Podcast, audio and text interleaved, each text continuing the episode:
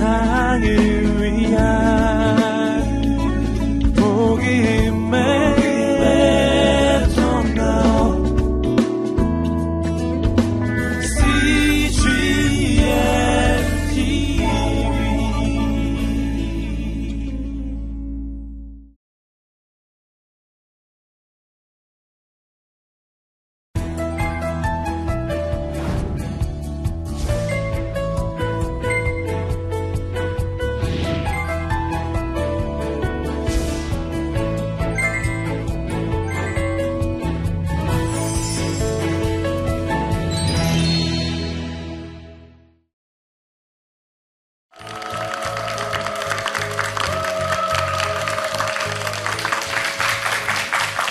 안녕하세요. 안녕하세요. 마음쉼터 위드하우스 정진입니다. 지난주 강의가 정신건강에 두려움 혹은 욕심이 미치는 영향에 대해서 우리가 어, 강의하고 들었다면, 이번에는 정신건강에 사랑이나 용서가 미치는 영향, 그것에 대해서 생각해 보려고 합니다.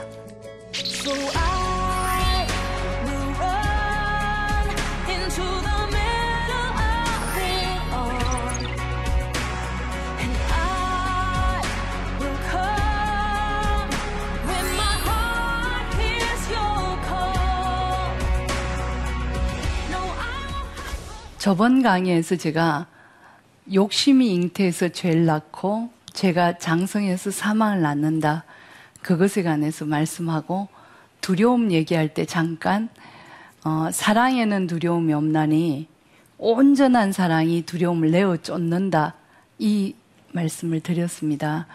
근데 온전한 사랑이 두려움을 내어 쫓는데 어느 정도 내어 쫓을, 쫓을 수 있는가, 그것을 저는 이번 강의는 사례 중심으로, 쉼터에서 만난 사례 중심으로 한번 살펴볼까 합니다.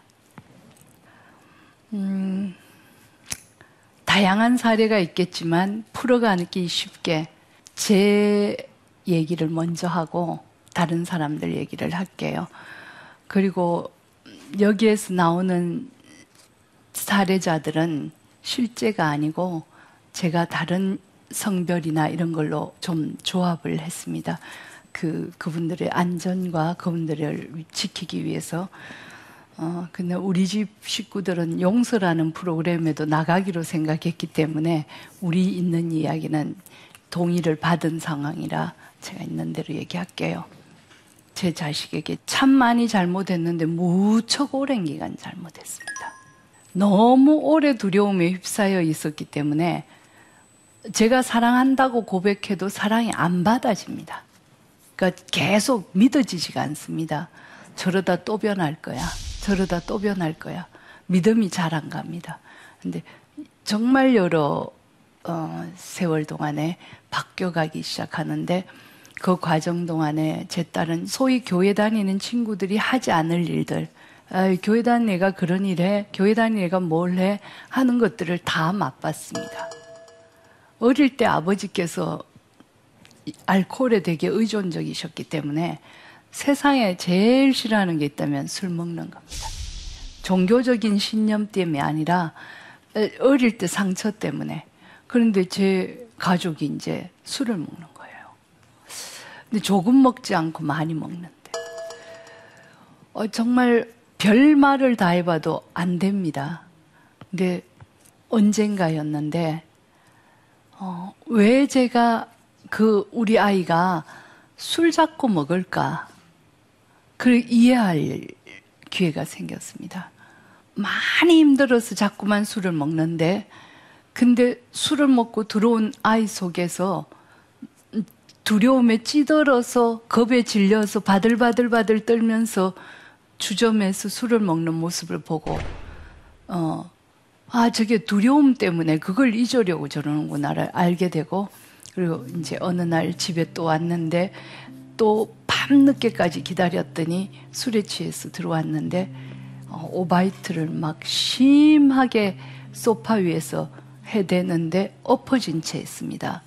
마침 제가 방에 들어와 자려다가 어, 그 애가 거실로 나오길래 뭔 일인가 싶어 나왔는데 정신도 없는 채로 엎어져서 한 번이 아니라 수십 번의 오바이트를 해대는데, 만약에 엄마가 그 순간에 지켜보지 못했으면 아이가 기도가 막혀서 죽었을 겁니다. 엎어져 있었고 다 토했기 때문에.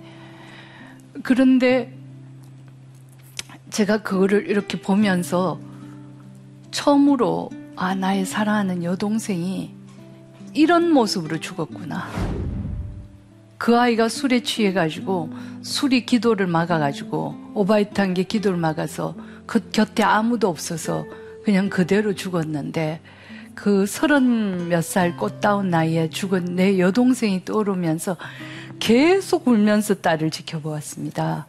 그리고 한참 토하는 걸 보고는 애를 두들겨서 시스로 들어가라. 그래서 이제 애가 시스로 들어가고, 저는 처음으로 술 먹어서 토해 놓은 것을 화가 나지도 않고 불쾌감도 없고 역겨운 마음도 없이 닦기 시작했습니다. 소파에 그 천 커버를 벗기고, 그 다음에 바닥에 엄청나게 토한 거를 다 닦고, 이제 애는 씻고 집에 자기 방에 들어갔고, 저는 그거를 가지고 욕조로 들어가서 막 건드려서 빨면서, 처음으로요, 애기 키우는 엄마들은 알겠지만 애기 똥기저귀를 빨아볼 때 엄마가 화내고 역겨워하고 막 이러는 엄마는 없습니다. 그죠? 마치 그 기분이었어요. 처음으로. 처음으로 이 아이가 너무 힘들어서 술을 먹었구나.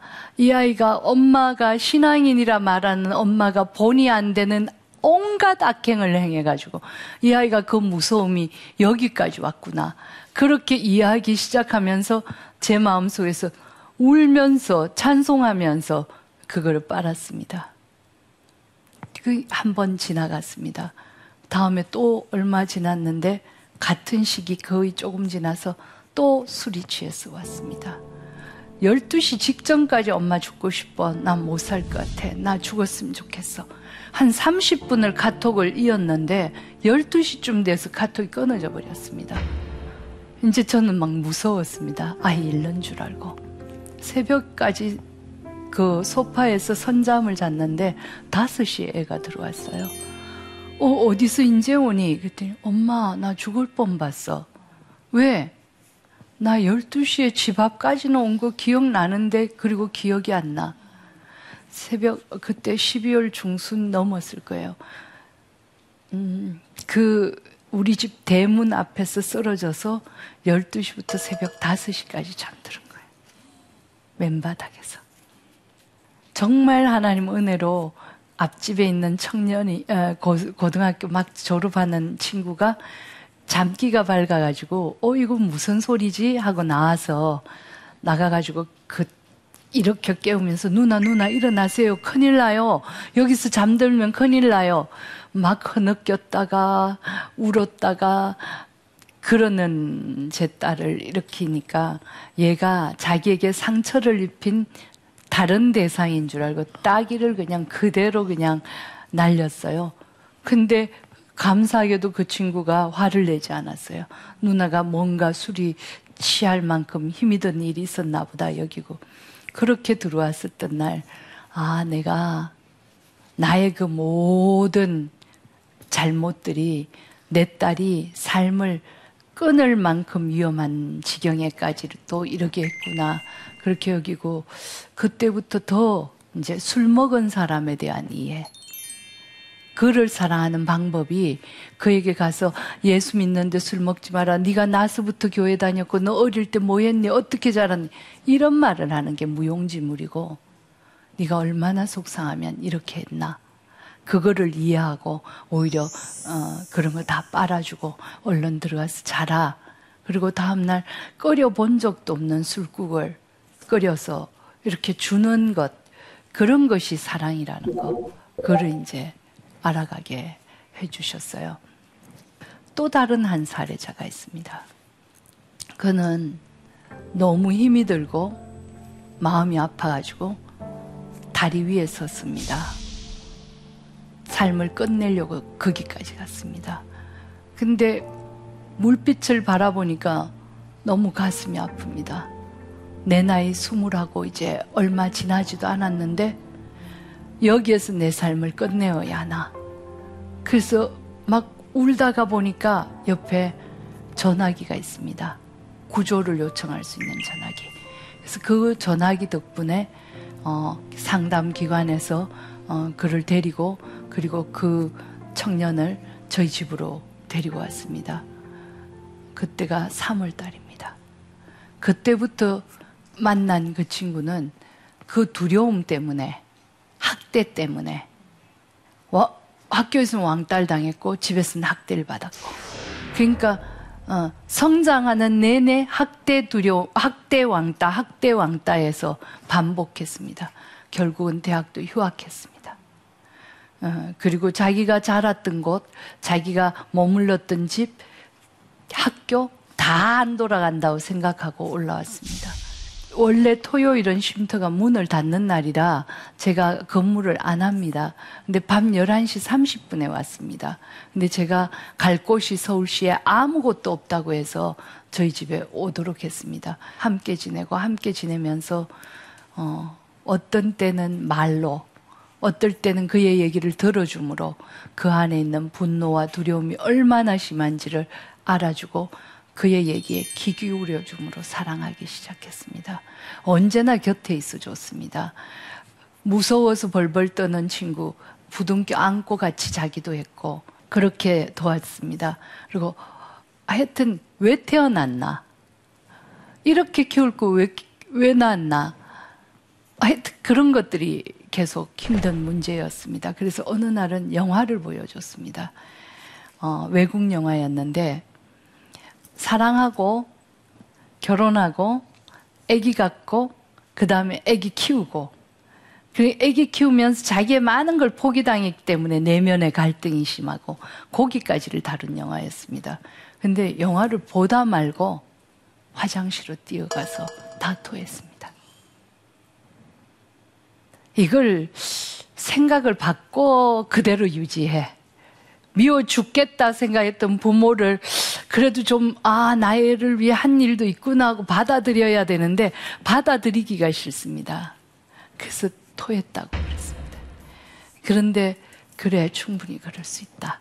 그렇게 얘기하고 또 윤동주 십이 연세대학교 교정에 있는데 거기 가서 같이 읽습니다. 매번 주일마다 거기 가서 어, 소리내서 읽으면서 나한테 주어진 길을 가야겠다. 이러고 나한테 주어진 길은 뭐냐? 나한테 주어진 길은 뭐냐? 이러면서 웃으면서 이렇게 넘어가고 이렇게 하나하나를 했습니다. 근데 이제 어버이날이 됐습니다.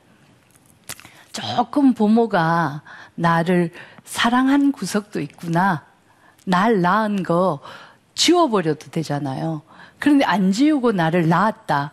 그건 학대만 한 건 아니다. 그렇게 받아들일 수 있는 구석이 있다는 걸 이제 인정, 인정하게 알려주고 그 다음에 어버이날 편지를 쓰라 그랬습니다.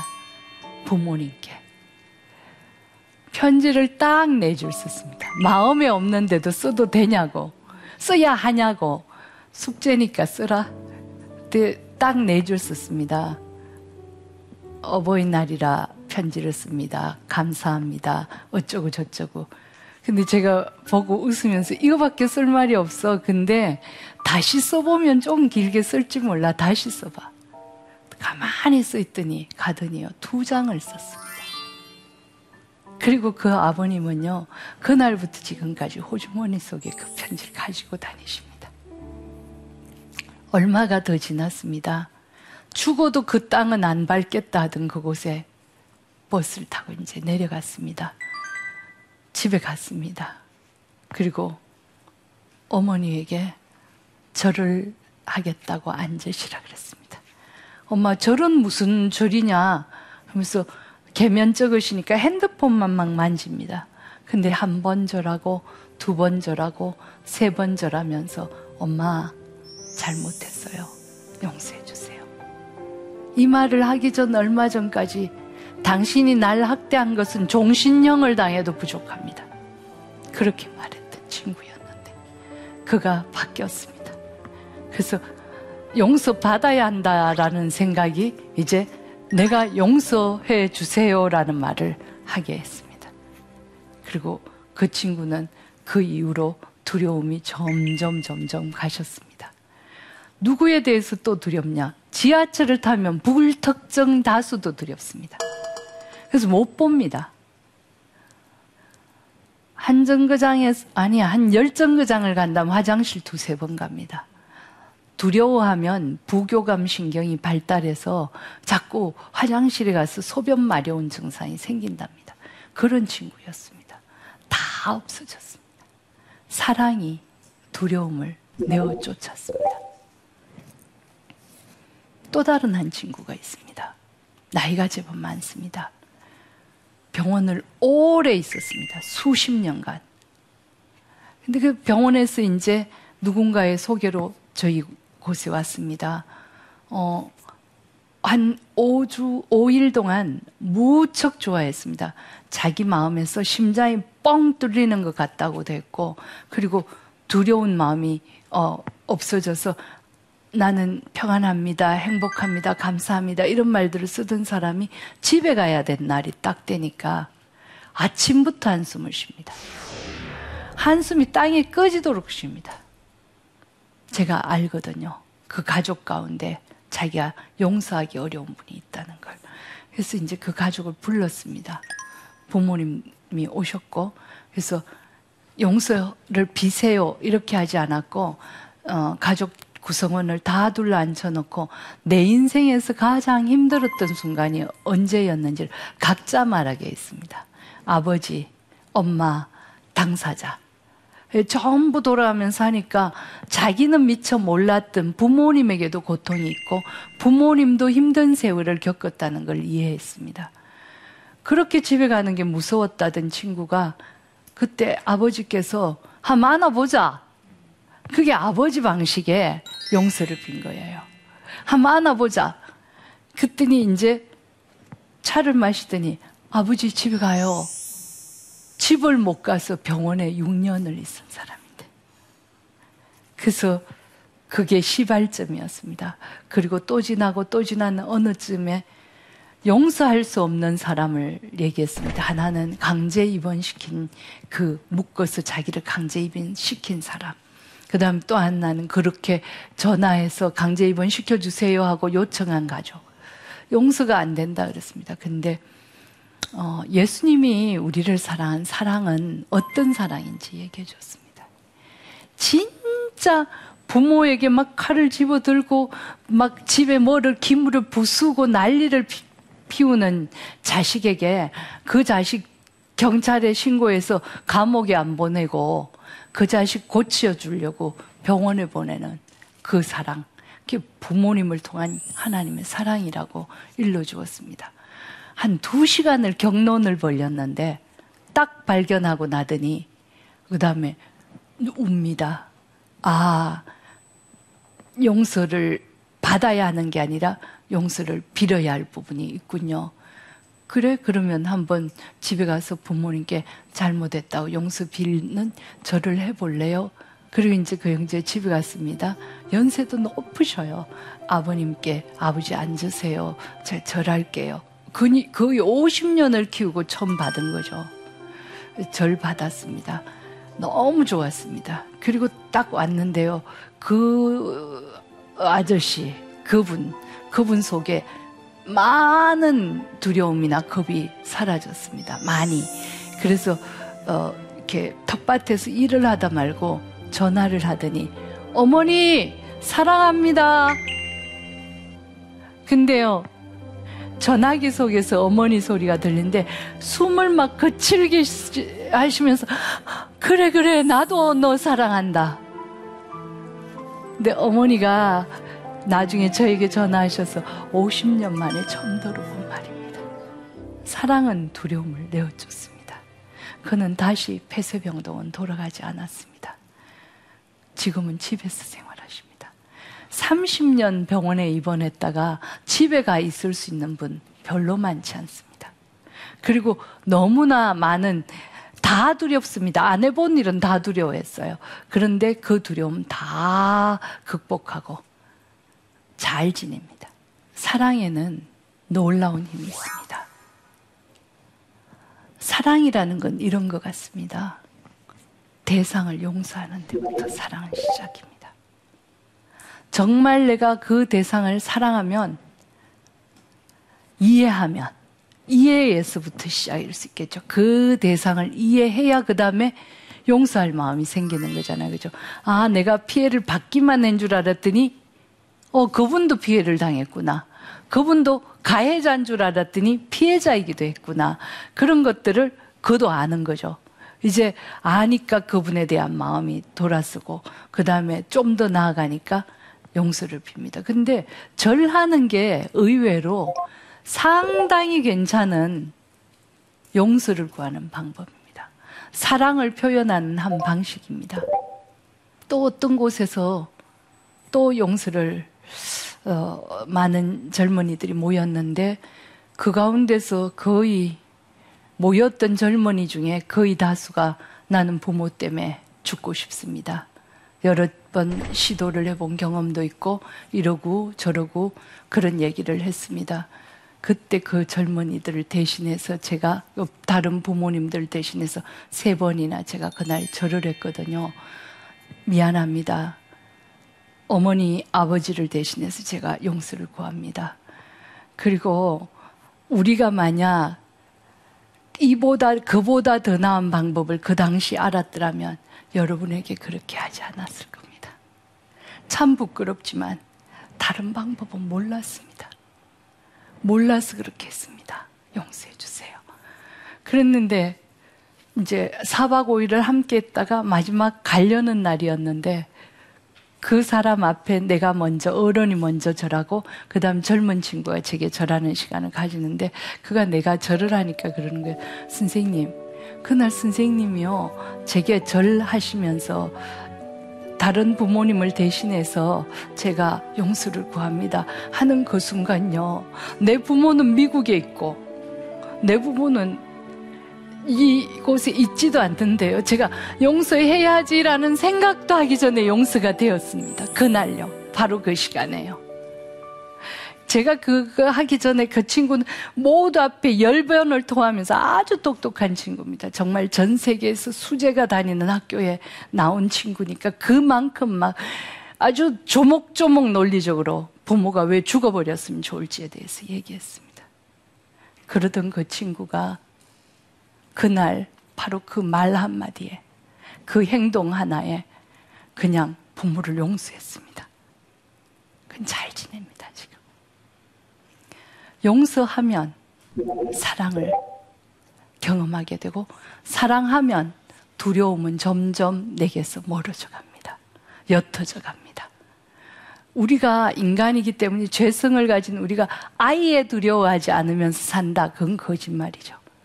그러나 우리가 아까 같이 두려울 때 먼저는 어, 알려드린 것처럼 어, 호흡을 하고, 그 다음에 정신을 바짝 차려서 어떻게 하지? 용서를 구하자. 안 되지만 연습해보자. 연습 잘하고 처음에 가서는 실패하고 왔거든요. 절할 수가 없었어요. 근데 두 번째 가서는 했어요. 그렇게 연습을 자꾸 하는 겁니다. 말 안 나오면 또 하고. 그 다음에 사랑하는데, 처음에는 사람을 사랑하고 부모를 사랑하고 나를 사랑하지만, 그 다음에는 내가 사랑함으로 하는 일이 있으면 훨씬 낫습니다. 내가 좋아서 하는 일, 내가 거기에 몰입해서 할 수 있는 일이 있으면 사람은 덜 두렵습니다.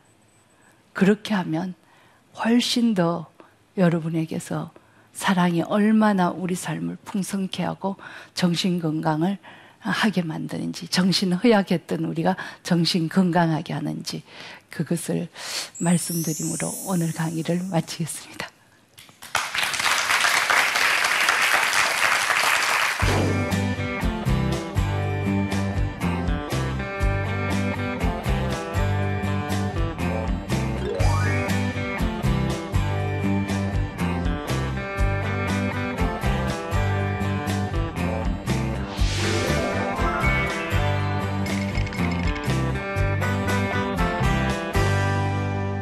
많은 사람들을 살피다 보면, 케어하다 보면 지치실 때가 있을 텐데 어떻게 재충전합니까? 너무 쉬워요. 첫 번째, 호흡에 마음을 기울인다. 예, 어떨 땐 진짜 힘들거든요. 어, 혈압이 약을 먹으면서 이백십오까지 올라간 적도 있습니다. 서 있어도 휘청거린 적이 있습니다. 어, 여러 명의 심한 분들을 함께 살핀다는 건 쉽지 않습니다. 그리고 언제 자살 위험이 있을 수도 있고, 근데 그것을 티도 내지도 않고 두려워하지도 않으면서 돕는다는 것은 하나님의 은혜가 아니면 불가한데, 그것이 빨리빨리 회복되게 하는 거는 그거예요. 숨쉬기에 내 마음을 기울인다. 그럼 얼른 평화로워져요. 그럼 그게 하나고, 두 번째는 제가 좋아하는 일을 하는 겁니다. 저는 정원 가꾸는 걸 좋아합니다. 저희 집 정원은 예쁩니다.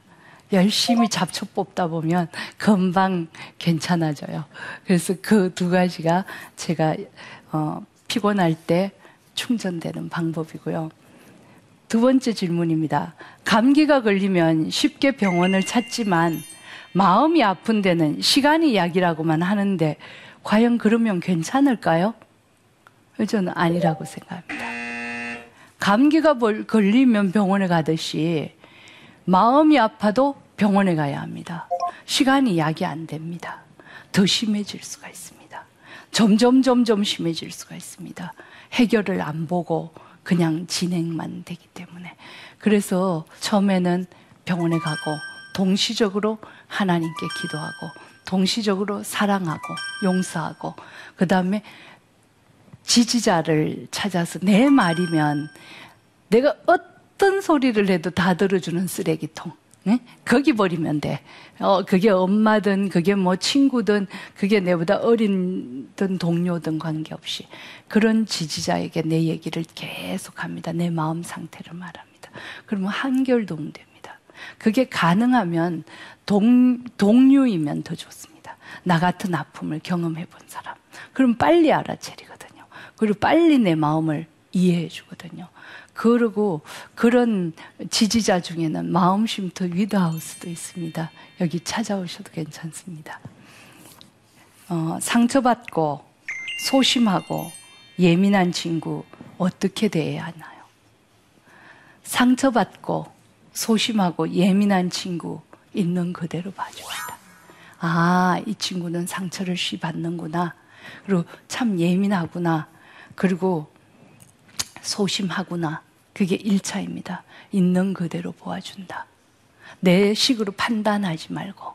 그다음 두 번째는 반복되는 말씀인데 지지도 해주고, 그 다음에 그걸 병원으로, 이 정도 상처받고 소심하고 예민하면 병원에 가보면 좋습니다. 그 정도에 따라 병원에 가는 거 하나도 나쁘지 않습니다. 저도 어, 신경안정제 먹습니다. 매일 먹지는 않습니다. 그런데 굉장히 긴장되면 두근거려서 밤에 잠이 안 오거든요. 아침에 쉼터일을 못 진행합니다. 아침에 일찍 일어나 예배 드려야 하는데. 그래서 저는 몇 시에 자든 무조건 신경안정제 반알을 먹습니다. 그러면 삼십 분도 안 돼서 잠듭니다. 그 도움됩니다. 병원에 가는 것 참 도움됩니다. 그리고 자기가 늘 그 곁에 있어 주십시오. 그러나 너무 가까이 가고 너무 간섭하지 말고 그냥 곁에 있어 주십시오. 네 곁에는 나 있어. 그런 정도로. 예, 질문 다 답했습니다. 오늘 강의 잘 들어주셔서 감사합니다. 그리고 여러분에게 이 강의가 진심으로 도움되기를 바랍니다. 감사합니다. 저는 환경을 전공한 사람이 아니라 신학을 한 목사입니다. 술을 빼다가 긁혔어요. 얼마나 쓰라린지. 하나님, 아이 쓸데없는 걸 왜 만드셔가지고 저를 이렇게 아프게 해요? 근데 하나님은 내게 뭐라고 대답하시냐면, 너에게는 쓸모없는 잡초에 불과했지만 들의 들짐승들을 먹이기 위한 하나님의 일년 농사였다라는 거였어요. 그 후로 제 인생은 달라졌습니다. 하나님이 저를 환경운동가로 만드셨어요. 하나님이 우리에게 아름다운 자연을 창조하시고 우리에게 선물로 주셨어요. 자연 속에서 하나님의 음성을 얼마나 듣고 계신가요? 얼마만큼 감탄하고 경이로움을 느끼며 살아가시나요?